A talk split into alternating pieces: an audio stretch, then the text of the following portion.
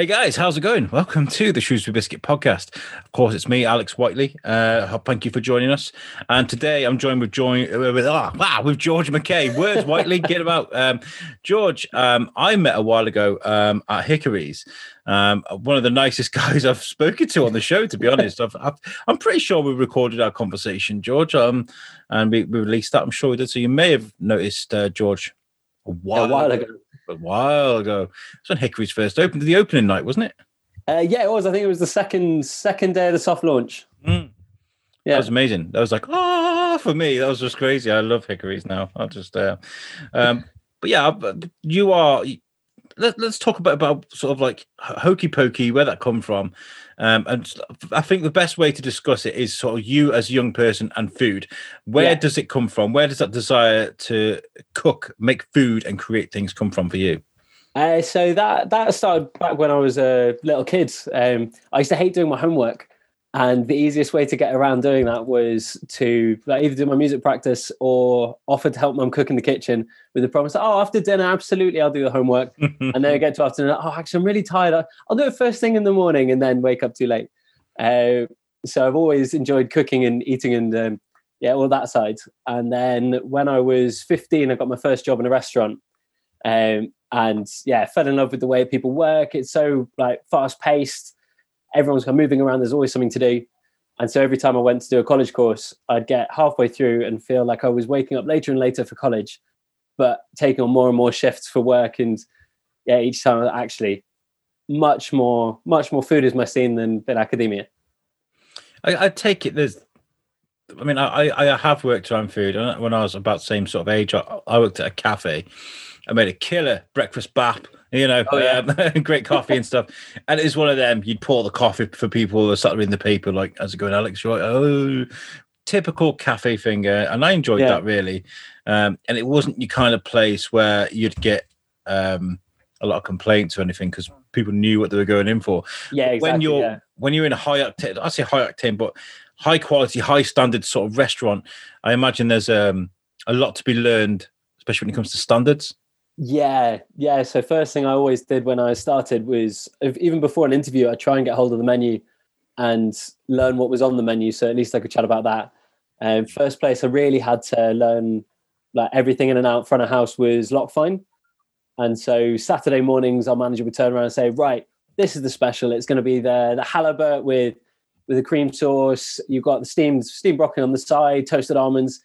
Now you've got to sell that to me in 30 seconds, or you're not getting a big section." Like, oh shit, okay, okay. So that was that was like really getting into it, and we had to try everything on the menu Um, because um, otherwise you can't really sell anything. So if somebody asks you, oh, how's the potted mackerel, and turn around and go, do you know what? I've never tried it. Even if you try and blag it, it doesn't quite sound right. So it's one thing saying it's not my favorite. However, I'd recommend the prawns. Um, that's perfectly fine. But yeah, that was yeah. The more the higher higher the level. My hat off. Shaved my head this, this morning. It's like my hat's like no. yeah, um, yeah. I'm, I've, i imagine that's quite difficult, especially. I mean, I'm, I'm quite quite a fussy eater, man. I, I see. I, I, looked at your menu. I've been looking at your menu, and I, I was like. Oh, I can't eat tofu. I can't eat fish. Like I'm, I'm fussy with eggs, things like that. Like if I was, if I was, there's no place, eggs in anything. Crazy. That's totally egg free, so you're good. What What made you decide to go egg free? Uh, so it's because poke is kind of naturally it's rice based, um, and it's quite easy to avoid putting in eggs.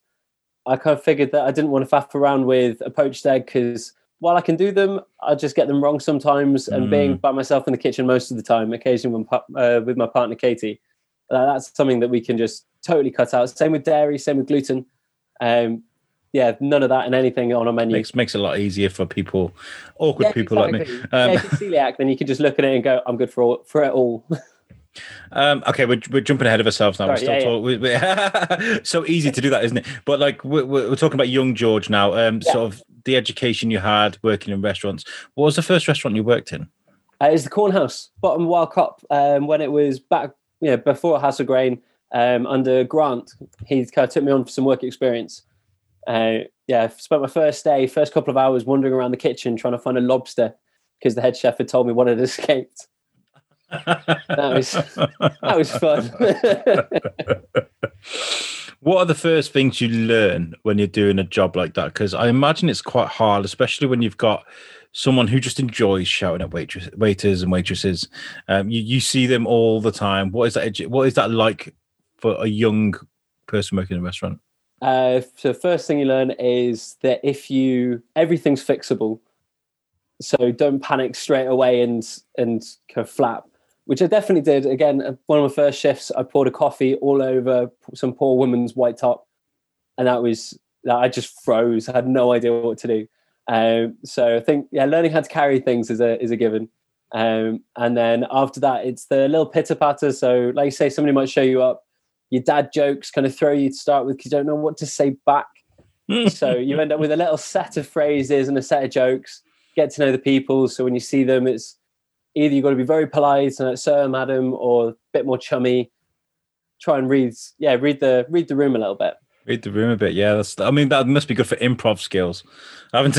I haven't tested it yet out of a restaurant. You should definitely. You should definitely. We should. We, we should do a, an experiment sort of uh, wait waiters and waitresses or waiting staff versus improv. Get and see if you can get it right because I'm pretty sure it's kind of the same thing because you've got to kind of please everybody, haven't you? Yeah. Um, uh, and so when you get from going from a waiter to wanting your own sort of business um, yeah. Is that something that built up over the years or was something that you've always wanted to do? Uh, it's something I've always wanted to do when I was a kid. I used to really want to have a pub, proper old school, pool table, dartboards, uh, penny, shove halfpenny. Uh, I loved that. And then as I've got older and worked in a few pubs and different restaurants, bars, it's kind of narrowed down to what I'd actually like to run. And it's, it's changed over the years. And I've kind of drifted in and out of love with the industry as well. So I have tried to do other things like be a gardener for a little bit or work with kids, um, yeah. and then always found my way back one way or another. Uh, and I, I, guess drifting sort of in and out of kitchens over the years, and you know, seeing that sort of environment, um, you're aware of the you're well aware of the stresses that when it comes to chefing and cook making your food.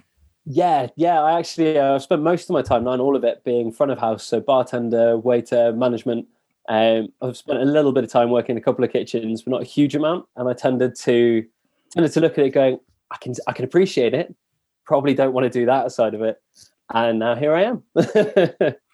I um I mean, I work with young people, and I remember this. Uh, this I can't mention names or anything, but the, we had this one young person went to work at um, a place in Telford uh, as a, as a chef or as a training chef, and he came back and he's like, I've I've heard swear words in this kitchen that I've never heard before. Uh, and he's like, it's great. I love it. He was like yeah, it's when you work with people from other nationalities as well. So like the Polish and Romanian, mm. I've worked some of the greatest insults and people losing their temper were people from Uganda when I was yeah. working in Paris. And they, uh, just the things that you heard there, I'm so happy I don't understand. I'm just gonna I'm gonna go that way. yeah. I guess well, I mean, like uh, I'm speaking to Marcus Bean later. He's coming on my show later, and yeah. we're going to be so got like a continued trend this week. Uh, and I want you know I want to sort of investigate what things are like in the kitchen like that because I imagine for a young person that's full of testosterone and angst, it's not a great place to be around. But where some, like I said, that young person I spoke to individually was kind of like, yeah, I like this. This is wicked, you know. Uh, where some people might be a bit intimidated by that. Um, yeah, yeah, it's, it's, I was I was intimidated by it. So I well, it, it wasn't quite my scene. It was more the like the chatting front of house. Yeah, that I loved and the the high octane on the bar and stuff. Whereas in the kitchen, it's same sort of high octane, but because you're a smaller unit and you're hidden away, for a lot of my friends that work in kitchens, they they kind of enjoy the the fact they can say whatever they want and tempers can blow, but then you pull it back straight away because you realize that it's just high pressure and yeah, they kind of rub along as best they can. I mean, you you guys have got. Uh, I think everybody in a restaurant I mean, uh, for starters, restaurant workers are underrated at the skills that they have. Uh, their skills, everyone has got an amazing skill set, right? Like yeah. you guys at front of house, like you said, you you, you got to be there and kind of make everyone happy. That's not easy. That's not easy at all whatsoever. Uh, and then the chefs, they've got this highly intense job, and then management. Yeah. Um, you've got to keep everyone happy. That's just, um, uh, it's not easy. Um, I, and I got a lot of appreciation for people that do the jobs like that, you know, because I mean, I've not, I know I'm not good at it. I worked at KFC for about three months in Wrexham, right? I was, um, I was about 18. Yeah, my partner worked at KFC as well for a while. oh my God. I, I couldn't, there was, um, every Saturday was the worst right? The worst because the queue would be like round the restaurant, right? And yeah. there's this woman that come in every week on a Saturday without fail, and she was the worst, the worst. In fact, we'd count in the queue um, how many it would take for who who was going to serve her basically, and we'd all kind of take our times of our orders and stuff to try and push yeah. it on someone else. Because she, oh no, I've got my break. yeah, yeah. Sorry guys. Oh man, really. Oh yeah, I need toilet. Yeah, sorry, uh, but no. Uh, and she would just if you if you got a salt sachet or something like that, she would she would drill you on the spot and make you feel like a fool. Um, and mm. she did it to me on the sat on a one Saturday I've, I can't remember what it was. I, I, got something very small wrong, and she was just going, I want to speak to the manager, all this sort of stuff. And I, I, literally took my hat off, threw it on the desk, and I was like, Do you know what? I'm better than this. See you later, guys. and I walked out, never returned. I can't, I can't do it. Yeah. I can't. No. I, and I know that. So, yeah. Um, the first thing you'll notice, by the way, guys, if you go to the Hoke Poke we- uh, website, which I, I have, um, you will see um, that one of the first things you mentioned, uh, George, is that you, you went around traveling, or you've been traveling extensively for 10 years, and it's kind of changed your outset on, on a few things. Yeah. Yeah. So where where have you been around the world that sort of changed your? Because I've got experience in this, and I, I want to sort of talk about it with you. You know. So I went. I lived in Paris for a year and a half, just over. Um, I ended up living in lots of different cities around the UK over the last ten years, and in between those, various trips out like out of the out of Europe as well. So um, when I was in Europe, I went to Italy, Greece, um, France, obviously Spain. Um, went to Egypt when I was younger. Um, Malaysia, Australia, New Zealand. Um, yeah, so a little list of places. It's more the when I was living in Paris in particular, the amount of different nationalities because it's such an overlapped city rather than London where you've got you know kind of almost towns separated by the tube. Paris, you can go from street to street to street, and you've got different cultures right in the you know same pocket. Uh, and be, being English and not speaking French, it was kind of ended up to start with working with people from Sri Lanka quite a lot in the back while I was still trying to learn French. So they were kind of hiding me, uh, and then yeah, they're bringing their own food, and it's it was the range of people that I've met over the last ten years that have really of opened up different avenues. I mean, food is is is something that we've all, you know, it, it brings people together, and it has been for a millennia, all right. Um, uh, but the, there are different cultures around the world. But the yeah. people enjoy food differently, cook food differently, they enjoy food differently. Um, and it's I think it's something amazing when you can go around and when you can sample all of that because like the, our traditional sort of meal is kind of sit around a table you laugh and joke you have a beer you know, that's the British kind of Sunday dinner around the table is is just it can be crazy at times yeah. um, for us anyway, us individually, it might be different for everybody else. You know, or pasta gravy or pasta potatoes. You know, it's one of them. Um, whereas in some uh, countries, it's it's not. That's not how it's done at all. I remember I went to um, I went, I went to Colombia with my wife. Um, they're very particular. Her family, uh, in particular, about sort of table skills. No elbows on the table. None of this sort oh, of yeah. stuff. and the first thing uh, I had, uh, the first more first day was ajiaco, ajiaco, which is a very watery chicken soup with uh, cream and uh, avocado, which sounds gross, but it's actually amazing. Uh, the potatoes are a very specific potato to Colombia. Um, yeah. You can't get them anywhere else, and they they taste like the the chips you get from the chip shop. It sounds crazy, but it's beautiful. Um, and this was the first, my first sort of Colombian cuisine, this very watery soup. And I was kind of like, oh my God, I've never had anything like this before. I tasted it and it blew my mind. It was so good. and that was my first lesson is just try it. Have a yeah. go yeah, if some if somebody out there can eat it and considers it cuisine, then I'm definitely not going to turn my nose up at it. I have mm. pretty much anything that's put in front of me, as long as it's not going to kill me, and somebody somewhere thinks it's good food, then it's yeah. worth trying. Um, another one of the dishes I really liked in Colombia was um, lechona, which is uh, it's a bit like a luau, a Hawaiian luau. So they, oh, yeah? they, they, they they stuff. sorry, guys. Uh, if if they, they, they, they stuff the pig full of rice and herbs and spices and stuff, oh, right. and then they cook the pig and then they just break it open and you got all the rice and stuff inside oh, wow. the it's it sounds gross. When you see it cooking and you see that it's a bit like a hog roast you know but with the rice and stuff cooked inside the pig it's amazing. It's so good. I could, I could, I could dig that. it's really good it's really good. Um so what lessons did you learn then from from traveling abroad? Um you know what what kind of attracted you um to to, to you know changing the way you, you sort of cook things Uh, so it was partially the kind of seeing all the different kind of cultures meeting, overlapping, um, that really pushed me to want to do something different and something else. Because, like around, I mean, around Shrewsbury, you can find some amazing foods, and it's a lot of British foods Um, there's very little in the way of kind of a unique thing like um, Ethiopian food or Ugandan or you know, Hawaiian, definitely not. I, I looked into it, and the closest place is Birmingham, um, and there's only one, maybe two places. Um, London, there's there's a handful, but not a huge amount. So I wanted to do something that people would see and go, "Oh, actually, yeah, let's let's give that a try." That is that's something out of sort of slightly left field, and I didn't want to end up being, a, a, yeah, doing something that everyone else is doing, because yeah, I just wanted to try something a bit more creative. Yeah, yeah, and I think Yeah. Shrewsbury Shrewsbury's the right town for it. I think. Yeah, Uh, uh, amazing food scene. the- I mean, just down the road as well.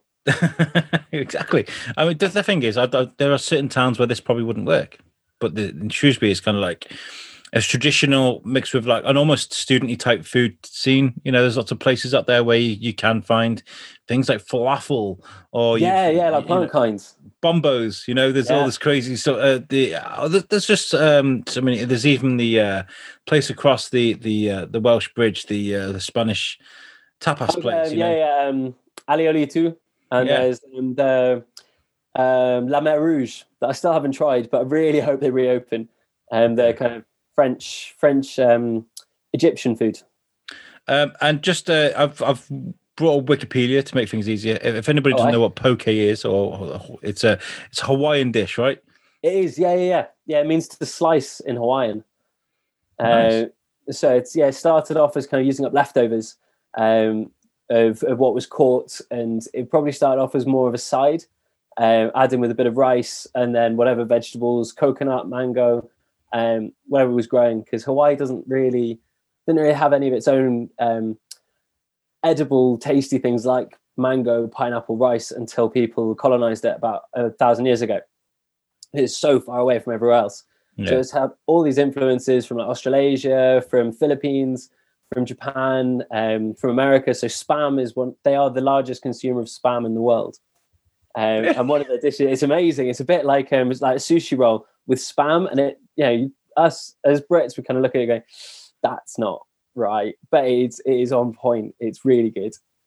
Um, I went to Hawaii a few years ago, and I remember I was uh, like, when I when I go on holiday, I don't necessarily want to do just like sitting by the pool, and I like to speak to the locals. I like to find out what life is like for them. And I remember speaking to this lady, and um, she was saying Hawaii is beautiful as a, for tourists, but living here is difficult because she had like she said she had two and a half jobs, so she had two main jobs and a job she did on the side. Because everything is imported, everything is imported to Hawaii, which makes everything more expensive. You know, it sounds like a crazy way to live. You know? Yeah, it is so far away as well. Like the import costs are through the roof. exactly. Um, but yeah, so what made you go for pokey food then? Of all the foods you could Of all choose, food in all the world. yeah, Um, it was I came across it in Paris and just in passing, and then when I was working in London, I was working at a street food venue, and just down the road was a poke restaurant, a like a poke bar, and there was the one day I have to admit I, w- I was so hungover and had to go in to do a stock take, and my manager went, "Do you know what? What you really need is poke." Because it's so fresh, it's light, it wouldn't leave you kind of like feeling heavy, it's not greasy, um, it's got all the nutrients that you needed to to recover. So what turned what started off as just the one off, yeah, I, I, I need this as a like medicinal. Um, yeah, turned into kind of three times, four times a week, stopping off there on my way in. And the joy about it was because it's because it's a cold salad, anyways. It kept for later that day too. So if I just had a Ah. time for a quick bite, I keep it in the fridge in the back of the bar, and turn around, scran a little bit more. Um, but it's it's that array of different textures and flavors that it had So you've got you know edamame beans, pineapple, um, the rice base. I was my my favorite ones um, with our kind of with nori flakes and katsuobushi, the dried tuna. Um, just gives it a real fishy element. Um, but yeah, it's it's it just leaves you feeling kind of better afterwards than a lot. Of it, it seems food. like a food that you can blend with all. I mean, like if you, there are so many options that you can oh, choose oh, yeah. for this. You know, yeah, whether I it's mean, vegan or non-vegan. Mad, yeah. Yeah. What's what's Phoenix chicken, by the way? oh, Phoenix chicken. So that um that's named after my partner's cat. Um, so she's got this beautiful ginger cat um, called Phoenix, and so Phoenix chicken is I get the so chicken and beef we're getting from Corbett's, um, but I've marinated that with three different types of chili, um, so rice vinegar, pineapple, um, tamari, uh, and then yeah, marinated for a few hours. Coriander's in there as well, so it's and then baked so it still stays juicy. Uh, but that's yeah, it's it's one of the spicier options. But on the Sleeping Phoenix one, is that the spice is negated by everything else. I love that. I, I, I, was I was reading it. I was kind of like, I wonder what a phoenix if it's going to like burst into flames in my mouth. You know, it's, it's, a great name for a food. I gotta say. Um, so you you went with were there were there other sort of thoughts? Uh, uh, you know, that you were thinking, but we could cook as well as or make as well as poke, or was it always just poke, poke, poke, poke? Because like, um, you got to look at the market. What's what's what's what's? I mean, obviously you've done that because you mentioned that there's there's yeah. no poke places about. Um, so that was the gap in the market. That's what you wanted. Yeah, when I when I first moved back uh, a couple of years ago, I actually did for just a couple of weeks out of a cafe in town. Um, they they let me kind of set up a, a poke bar to give it a try because again couldn't find it here. And i was like actually i really want it. You you say that you've got this space that you don't know what to do with it. Let me try and do this. Um, so i did that for a few weeks and then they said actually let's forget this. We're going to do a sandwich bar instead.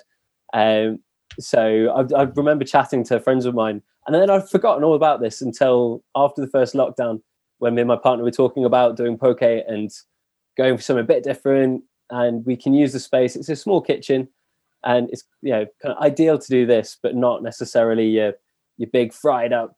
Yeah, there's not enough ventilation for for stuff to fry. Um, and yeah, I was messaging a friend and saying, "Oh, we've got, got this idea. We're going to start doing poker." He's like, "Yeah, you did tell me a year and a half ago that you wanted to do this." Uh, so it's kind of yeah, been on the been on the scenes for a good couple of years. Always been there. It's always been yeah, there. Yeah. It seems to have done really well. I remember I, I remember seeing um, uh, I think there's a post of yours. I don't know if you're doing a, competition or something. Uh, yeah, we did a giveaway for Valentine's. Pretty sure there's something a while. It was a, it was a while ago, way before then. Maybe the beginning, maybe last. When did you guys oh, start? We were doing um yeah for the for the first photo shoot. We gave away to all the bowls that were being made. We gave them to the neighbours in Castlefield.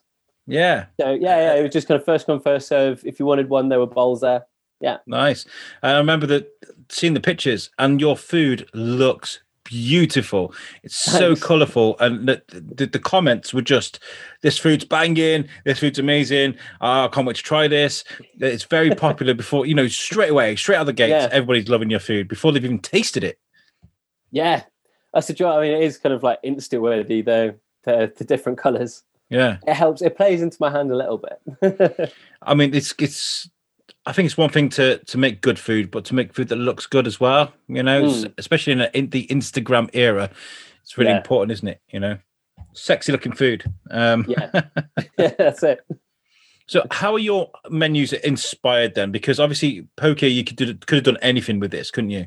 But if you yeah. if you look at your your menu, is this a traditional poke menu, or is this something that it took you a long while to put together? Uh, so the classics, uh, there's there's kind of a vague staple that's a very base that is um, kind of considered poke. Uh, okay. Uh, there's a few a handful of things that you'd expect to see on it. So wakame, um, pineapple, edamame beans, rice base is kind of a given. Um, and then you can play around with other stuff. So cucumbers on there because it's really light and refreshing.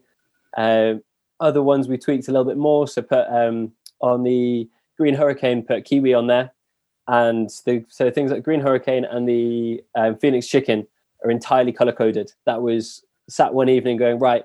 Let's go green, everything green. Let's have a one that's all orange and red. Um, so playing around with what we could find, and still got still got plenty of options going forwards.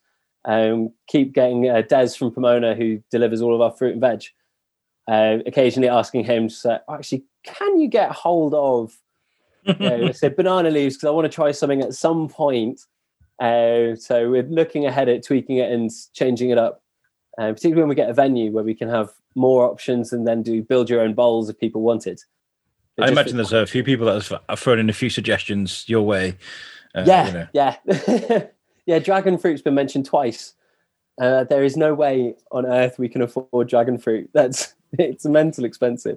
It is crazy. expensive. I worked. I worked on the produce department in Asda for um, uh, a couple of years. I know. I know. It's it's, uh, it's hard to keep as well. You can't. You Yeah. know, once it's open. Yeah. Yeah, Um. but, uh, I mean, uh, vegan. There's a strong vegan sort of presence Yes. here. Um. Is that just come naturally with the food, or is that for a reason?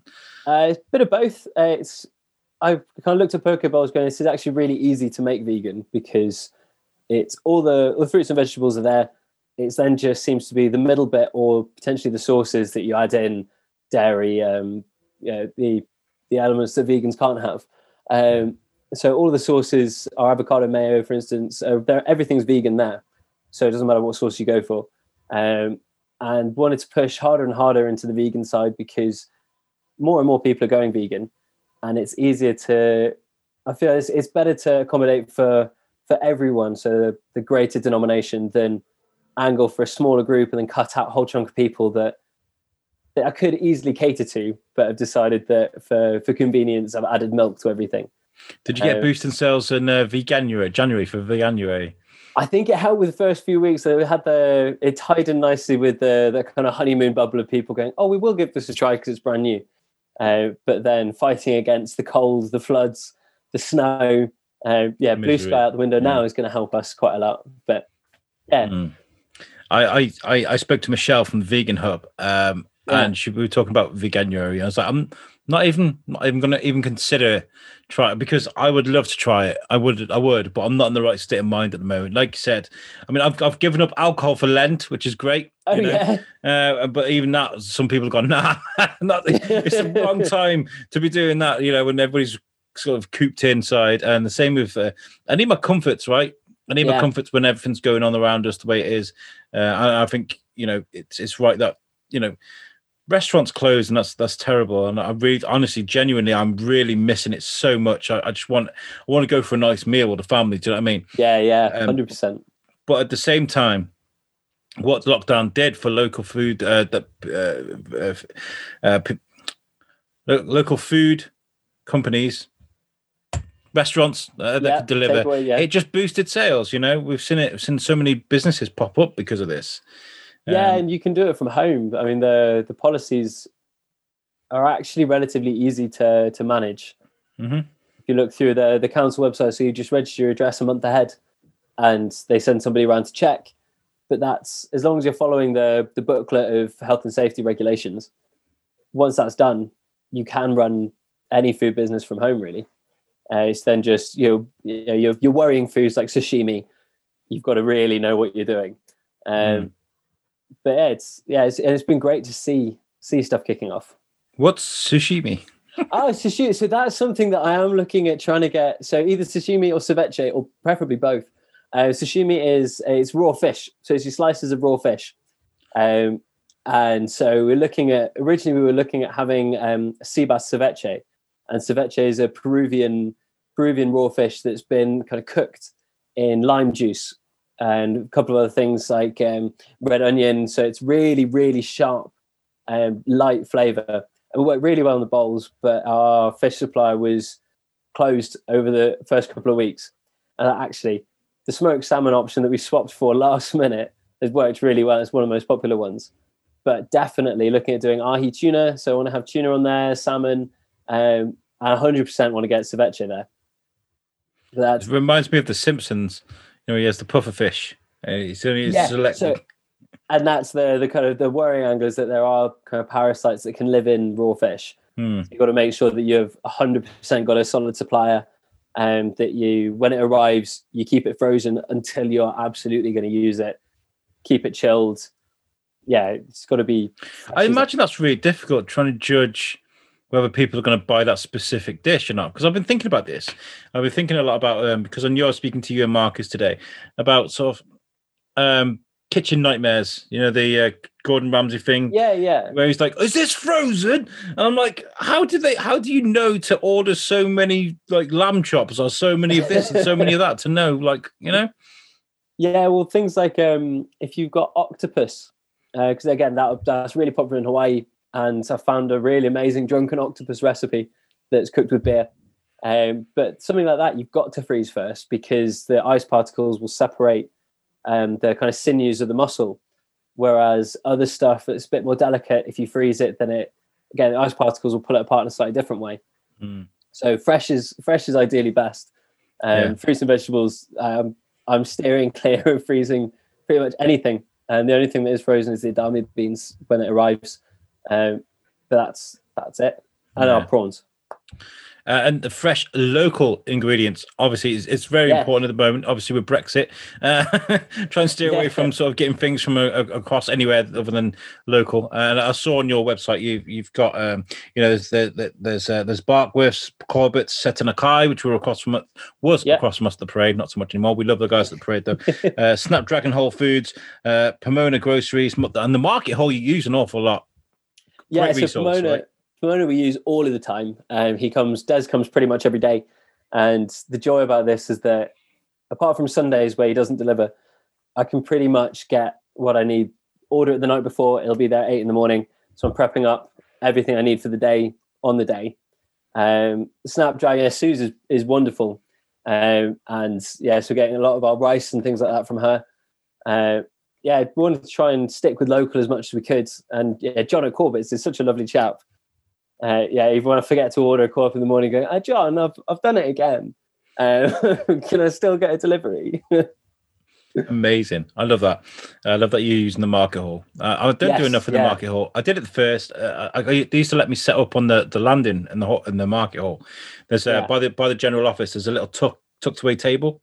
Oh yeah and we used to set up there and we used to speak to people there. To, it was really cool. You don't get like an old guy going, "Oh, what's this? Then is this the radio?" And I'd be like, "No, it's a podcast. you know, we're just interviewing. Thanks for saying hello." But you know, um, it was fun. Uh, we should do a bit more with the, the market hall. Absolutely, uh, it is a great resource. Uh, yeah. Speaking of Brexit, has yeah. this affected you in any way? Is there anything that's going to cause you any concerns? Um, because we opened up Brexit Day on January the first, um, think we we lucked out that whole chunk of like our kitchen stuff. We had to build the kitchen beforehand.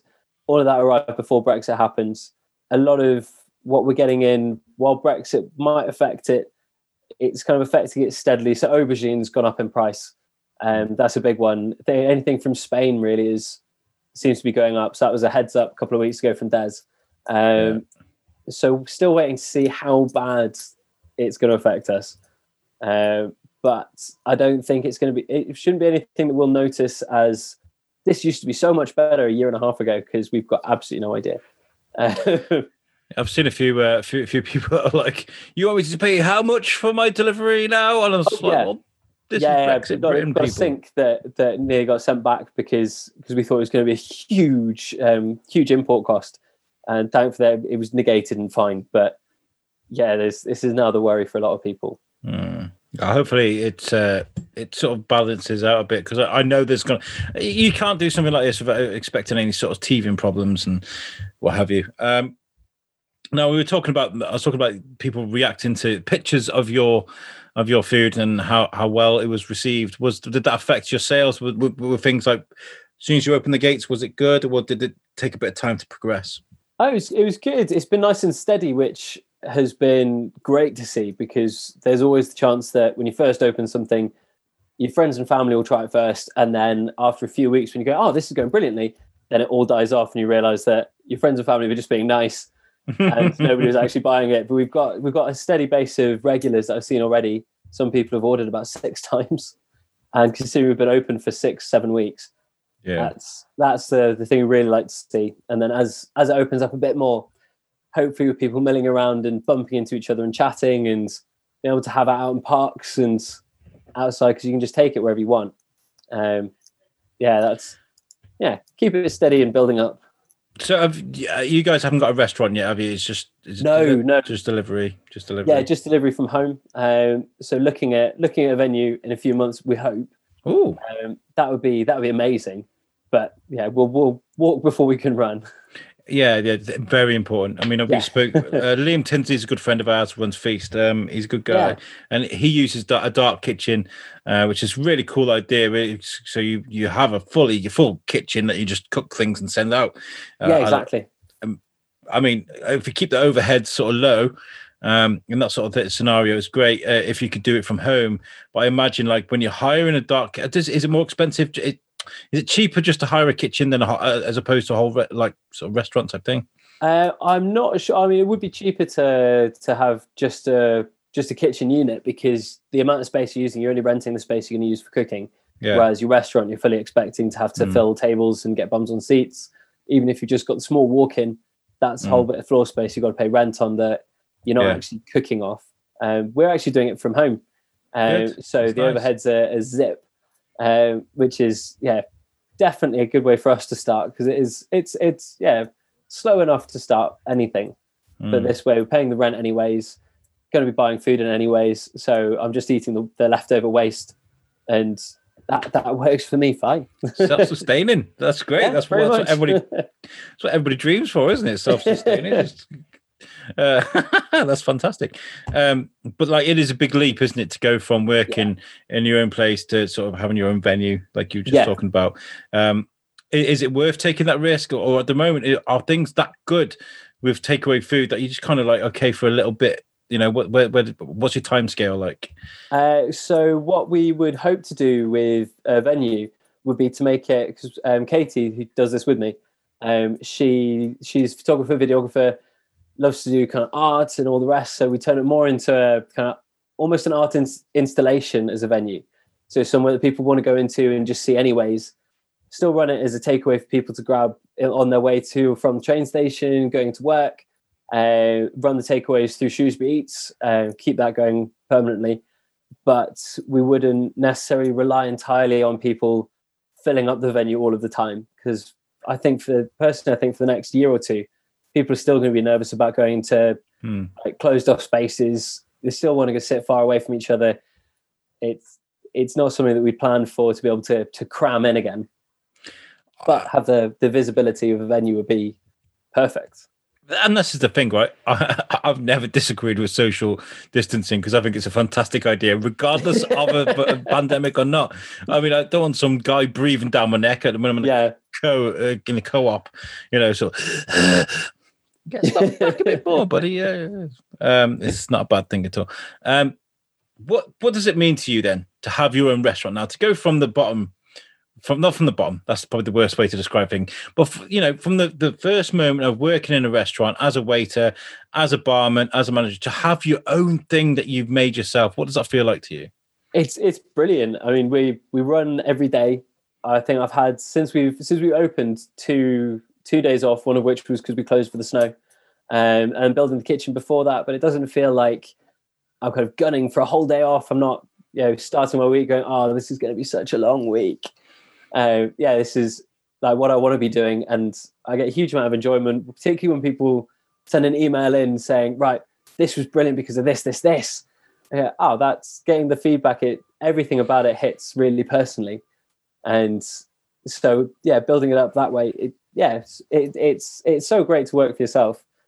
It's uh, yeah, And it's uh, I, I like to see that you're trying to get things right across the board as well with the Vegware stuff. Uh, yes, yeah, yeah, Carb, carbon footprint. You want to keep it as low as possible. yeah, yeah. Yeah. So that was we were looking at all different takeaway container options. Yeah, right at the very start before we'd even got a menu sorted or the rest.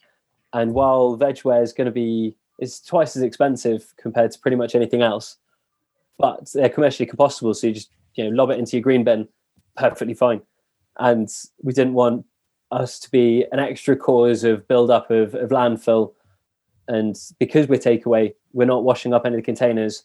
So for every everything somebody's eating, they've got a bit of waste, and which you wouldn't have in a restaurant. It's not that unnecessary. Yeah, it's, it's almost unnecessary waste because we don't have the ceramic plates you can wash up. Yeah. But yeah, we wanted to to do it that way. Nice. Um, and you know, I thought what was really nice touch as well is your the five percent that you give to Yeah. Shropshire Mind. Very, yeah, very we've good. actually we've tweaked so the, when we first opened, we said it was five percent of our sales. We've figured out it's ten percent of our profits. Um, so that's and we're sticking with that figure. So wow, going forwards, yeah, they helped me on a very personal level. Um, a few years back when I was growing up, when I was a teenager, um, first people that I reached out to when I had major issues, um, and having a support network like that there, where you can just call up anonymously and it's local. And yeah, they were amazing. They've got so many links to to other charities. They can set you up to for support groups. They've got a shelter that they run as well, which I hadn't realised until I spoke to them before running this. Uh, I never had to use the shelter, um, but yeah, I really want to make sure, particularly at the moment with with so many people. The Guardian said that 25% of young people find that they can't cope with this lockdown, which is insane. It's bad enough when I was when I was a teenager in early 20s, let alone if I was going through all of that without being able to see all my friends, without being able to see my family. To express it, yourself, you know? Yeah. Yeah. Um, yeah. I mean, I'm really, I, I think that's really fantastic that you're doing that. Honestly, we were talking to uh, Smash Life came on our show.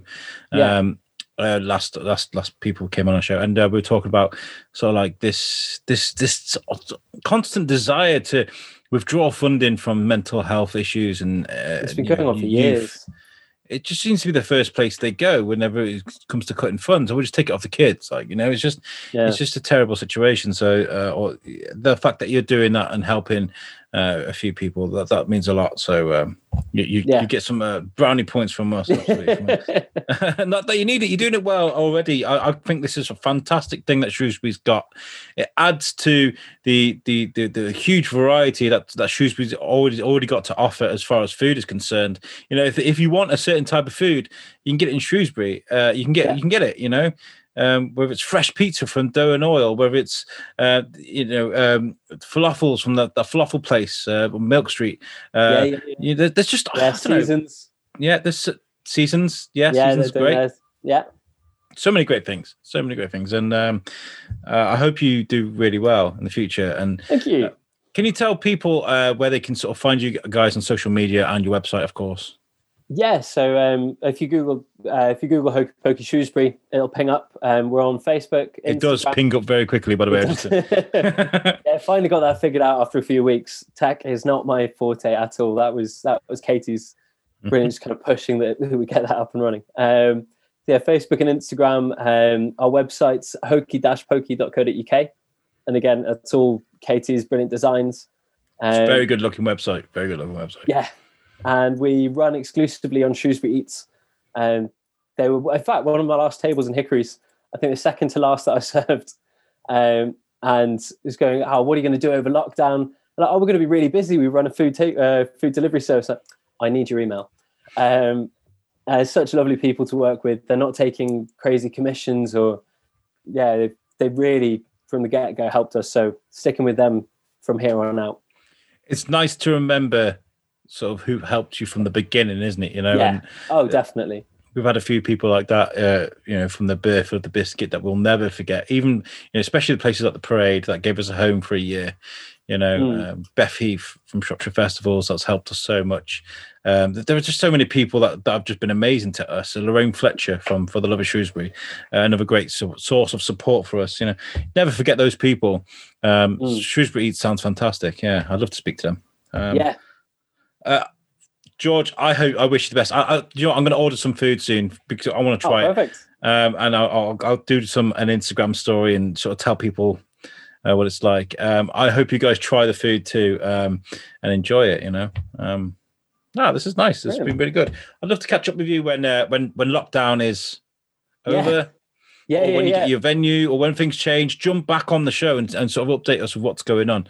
Keep in touch with us, you know. Um, right, guys, we are about to we're running short on time, um, but I would like to uh, so di- direct you towards our website, which is uh, um, shrewsburybiscuitpodcast.co.uk, and that's made for us by our friends at Web Orchard.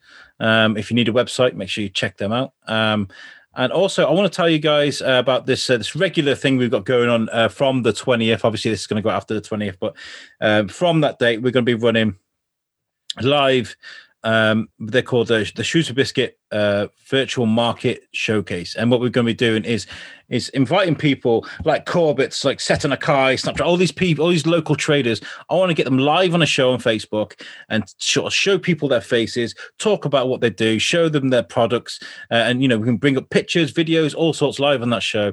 And I think it's really going to be a great tool to sort of discuss local independent traders in Shrewsbury. And that's what we're going to be doing every two weeks from the 20th. So if you want to get involved with that, uh, get in touch with us via the website um, and make sure you look out for dates when they're going to be live on our Facebook. Yeah, it's great. George, thank you so much for joining us. Oh, thank you. Uh, good luck with everything. And we'll catch you guys next time. Peace out.